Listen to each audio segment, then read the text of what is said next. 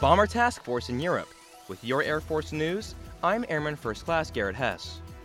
B 52 Stratofortress aircraft, support equipment, and personnel from Minot Air Force Base, North Dakota, are at Royal Air Force Fairford in the United Kingdom for a long planned Bomber Task Force mission.